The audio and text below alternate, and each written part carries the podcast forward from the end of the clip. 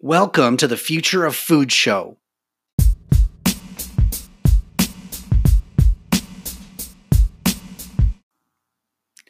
I don't have to tell you that technology is changing the world around us at a rapid pace. We've got phones in our pockets that are actually computers that are more powerful than the most powerful machines of a single generation ago.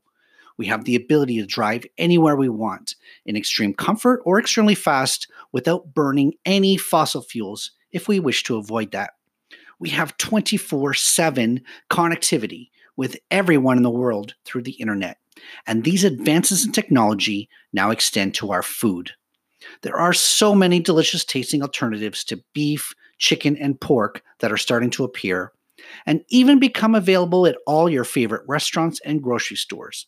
In the last two years, veggie burgers have really taken off as a new realistic products have been released to the market. The Future of Food show focuses on the interesting world of plant based meat options. I'm your host, Scott Duffy.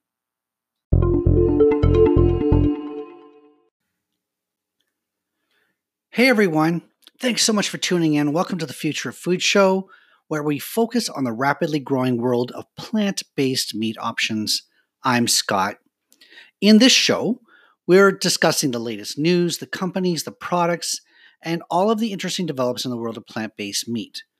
Maybe I should have called it the Plant Based Meat Show, but no, it's the Future of Food Show.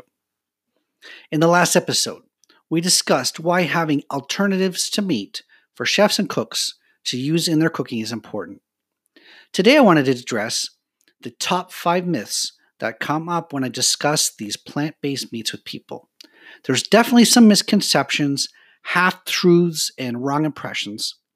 So let's get those out of the way early. The first myth is that plant based meat will destroy the meat industry. Now, I've got no special powers that allows me to see 10 years into the future, but I don't think that the meat industry is going away or will even reduce in size. When you look at the numbers, some of them are quite startling. In the United States, the number of farms devoted to farming plants versus livestock is fairly evenly split, almost exactly 50 50. I would not expect that to change. There are nearly 100 million cows being raised in the US, that number has been slowly declining over the last few decades. And I do not think that veggie burgers will cause a significant change in that already existing trend. What I do expect will happen is that as it becomes easier to be a vegetarian, some people will choose to stop eating meat like I did. And then some people will choose to eat less meat. And of course, to be honest, the vast majority of people, it won't change their habits at all. So, as I said in the last show, the main effect I see will be just expanding the number of restaurants that vegetarians can plausibly go to, increasing sales to those restaurants, and also expanding the choices that we have on existing menus to beyond just one or two unremarkable dishes. The second myth is that these products are only for vegetarians. They're not. It's another protein choice that you'll have when cooking or ordering food. Instead of having to choose between beef, chicken, pork, fish, or tofu, there might be like a sixth option for you to choose from. The CEO of Beyond Meat recently said that 93% of the people who buy their products in stores are meat eaters. Now, we'll talk about tofu at some point in this podcast. It's an easy to prepare option that some places offer, but it's definitely not improving the taste of many dishes it's added to. The third myth is that it will always be more expensive than meat. Right now, buying the Beyond Meat patties in store costs a good amount more than even high quality ground beef. But that's a question of economies of scale at this point. There's no reason plant based proteins will continue to be more expensive in the long run once more competitors come on board and they become more popular. Think about the resources that go into raising cattle. There is significant human labor, land, food, energy, and water required to raise a cow from birth to adulthood. How much does it cost to raise a plant? Plants are easy to raise, actually. They don't move. The care for them can be automated with sprinklers and lights, and you can even stack them vertically if you needed to. So, in the long run, we should expect meat to be more expensive than plants. That's not true today, but let's give that a few years.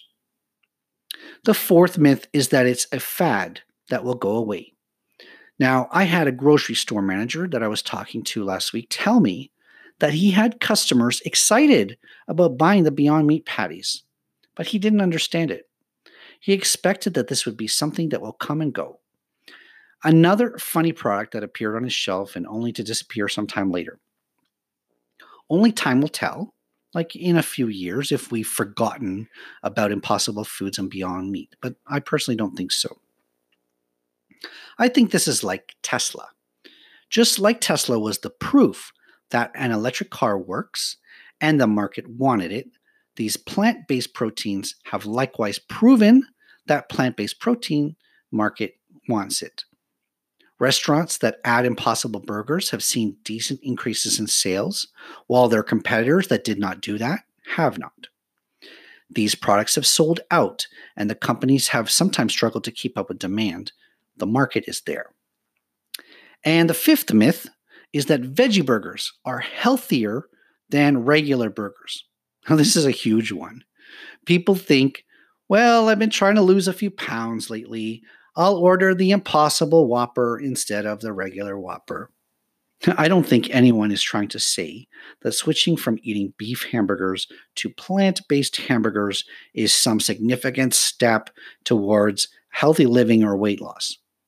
A regular Whopper has around 290 calories, and the Impossible Whopper has 240 calories. Okay, yes, that's about 20% less calories. And reducing your overall daily calorie intake by 20% if you did it across every meal might help you achieve some weight loss goals. But the amount of fat in that burger is about the same, the amount of salt is about the same. A burger is still a burger. Fries are still fries. If your goal is to become healthier, this is just the first step. You need to make other changes in your life to reach that goal. Now, there are many other good, healthy reasons to reduce the amount of red meat that you eat. Some scientists will say that reducing your red meat intake will reduce your risk of diseases like cancer. There are also environmental impacts of cattle production, but you should have it in your mind that eating a plant based protein burger is actually not that much healthier than a regular burger. It is a little bit, but not that much. So, those are the five myths of this new future food world that we live in. Please subscribe on your favorite podcasting or video platform if you want to get the next episode delivered to you automatically. And also go ahead, hit the like button, and share this on your social media. I want to thank you so much for that because it's going to help to get the word out about this show.